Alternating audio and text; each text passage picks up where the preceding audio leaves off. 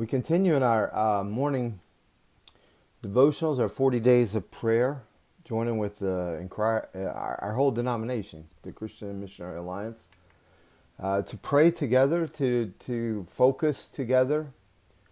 Uh, this week is, uh, is a week of talking about our mission, reawakening our hearts to the mission of Jesus. And we start this week. Um, with Jesus' uh, calling of his disciples. in Luke chapter 5, beginning at verse 1, says, Once while Jesus was standing beside the lake of Gennesaret, and the crowd was pressing in on him to hear the word of God, he saw two boats there at the shore of the lake. The fishermen had gone out of them and were washing their nets. He got into one of the boats, the one belonging to Simon, and asked him to put out a little way from the shore. Then he sat down and taught the crowds from the boat. When he had finished speaking, he said to Simon, Put out into the deep water and let down your nets for a catch. Simon answered, Master, we have worked all night long but have caught nothing. Yet, if you say so, I will let down the nets. When they had done this, they caught so many fish that their nets were beginning to break. So they signaled their partners in the other boat to come and help them.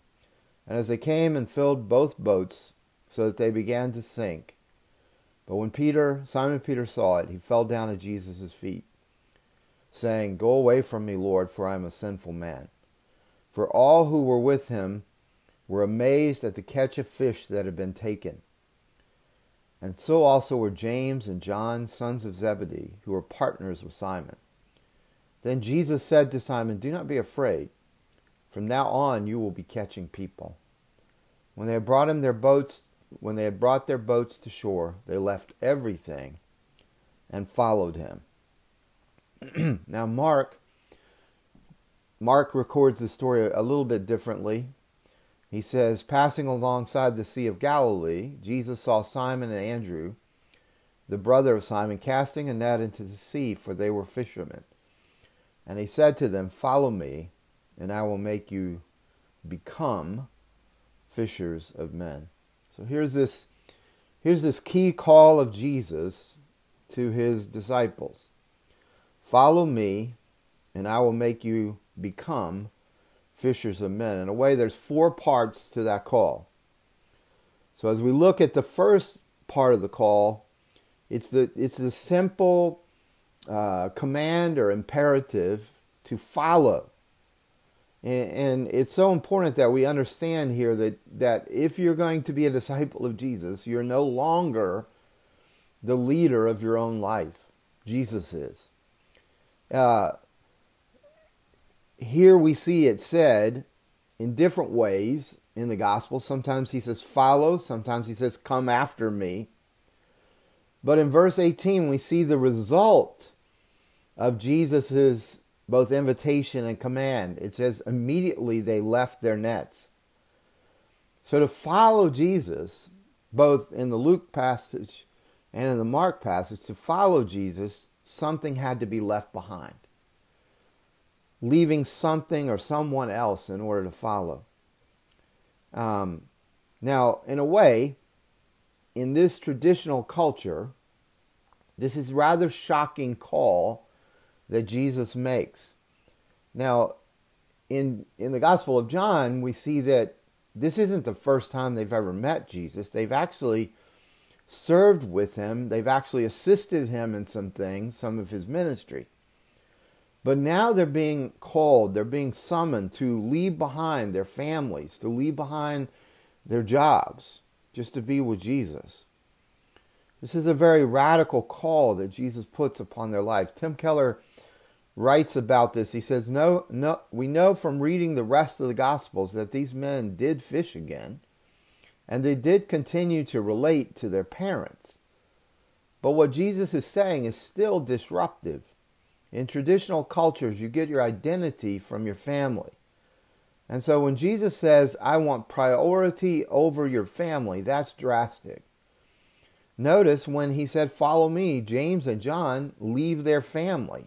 That's a drastic call on their life. In our individualistic culture, on the other hand, saying goodbye to our parents isn't such a big deal. But for Jesus to say to any of us, I want priority over your career, I want priority over your marriage, I want priority over every area of your life, that's the drastic call of Jesus. Jesus is saying, when he says, Follow me, he's saying, Know me, love me, resemble me, serve me. And he says, This must become the ultimate or the supreme passion of your life. Everything else comes second. This is, this is why the call of the disciples is there in the New Testament writings, is because this, this wasn't this extraordinary call on these men, it's the ordinary call on ordinary men and women who will follow Jesus. There's a drastic, there's a radical call to leave behind in, in, in these terms that Jesus becomes ultimate, that Jesus becomes the supreme passion. In Revelation 14 4, Christians are actually defined as those who follow the Lamb of God wherever he goes. This is a definition of, of, of real Christians. You follow the Lamb wherever he goes.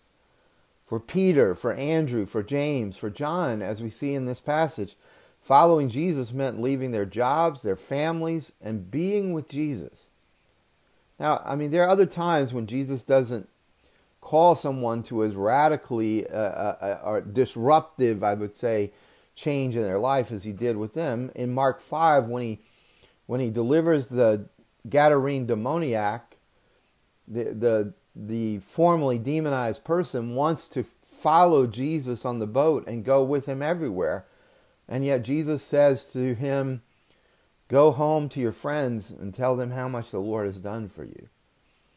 And the interesting thing about that story is Jesus comes back later, and that's where he feeds the 4,000 is coming back later. This guy's testimony, this guy's witness of what Jesus had done for him brought thousands to come and listen and to to actually fellowship with and and follow Jesus.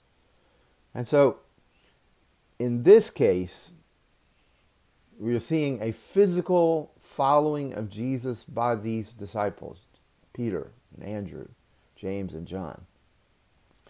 Now, how do you follow Jesus? Well, Jesus in John 14 23 and following, he begins to really help us to understand how to follow him now as closely, maybe even as drastically, radically, as those early disciples. Jesus is speaking here in John 14 and following, starting to get his disciples prepared for his crucifixion and his resurrection and his ascension. Jesus answered and said, If anyone loves me, he will keep my word.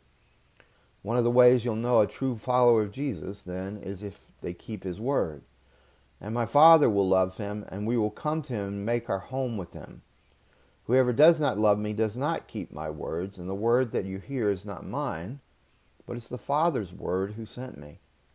These things I have spoken to you while I am still with you, but the Helper, this is the Paraclete, the Holy Spirit, whom the Father will send in my name, he will teach you all things and bring to your remembrance all that I have said to you. We have these two incredible gifts. We have these two incredible, in a sense, voices of Jesus to follow the Word of God and the Spirit of God. And the two together, operating in your life, Jesus said it was even better for you that he went to be with the Father because by his Spirit and through his Word, you have the constant access to the very presence of Christ. It's as if he is with you, or it is as if you are with him, just like the disciples were with him. Spiritually, he is present, and his words are present, and his words are illuminated his words are revealed, His words are understood as you submit to His Spirit and to His Word. Those who are of the Lamb follow the Lamb wherever He goes. Well, obviously, it's not just a following, but Jesus says it's follow me. So your identity is not found in just having these kind of concepts of Christianity or, or, or Christian, you know, theology or morality or proofs, but it's really very personal.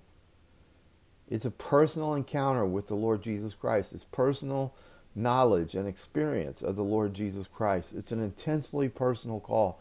It's a call to Christ, not to a mission alone. It's a call to Christ, not to uh, a morality. Um, I mean, what you believe obviously matters. If what you believe about Jesus is wrong, you're not following Jesus.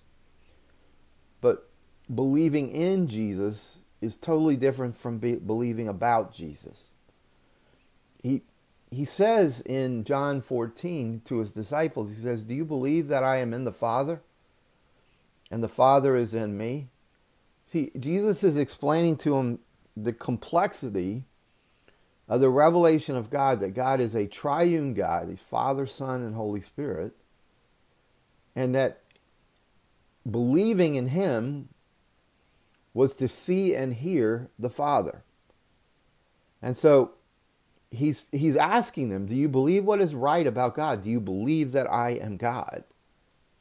Do you believe I am in the Father? Do you believe the Father is in me? So certainly he's showing that believing about is important. But in order to truly follow him, it's more about believing in him and then that changing everything about the way that you live. See, what you believe will always determine what you feel. And if what you feel is out of alignment with what you say you believe, then what you're saying you believe isn't really what you believe. It's always fascinating to me that there are people who can really explain and talk about the sovereignty of God and talk about you know, the providence of God and all of these very lofty ideas of the personality and character of God, and yet live with tremendous anxiety and anger, and, and who have tremendous need for control over them, over others, and over situations.